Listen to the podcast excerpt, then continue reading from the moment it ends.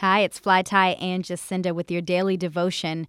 Today is all about rest. Sometimes we move way too fast. It's like we're in this rat race, but who are you really competing with? Because at the end of the race, you're only looking at an audience of one. And I'm hoping that at the end of your race that God is clapping and cheering you on and that you don't miss the mark because you're so caught up in the busyness of life. God is asking us to rest in him. Find your rest and your peace in the Lord. I couldn't have said it any better, Jacinda. You will find your rest in the presence of God. The Bible says in Exodus 33 and 14, My presence shall go with you, and I will give you rest. And not only your mind, but your mind, body, and soul. Sometimes you just need to get alone and do nothing but enjoy the presence of God.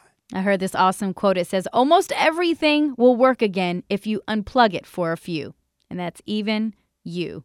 I hope that blessed you today. Take some rest. Relax a little bit. Who are you competing against, anyways? It's Fly Tie and Jacinda. Join our Bible study community. We would love to see you there. StolenLunches.org.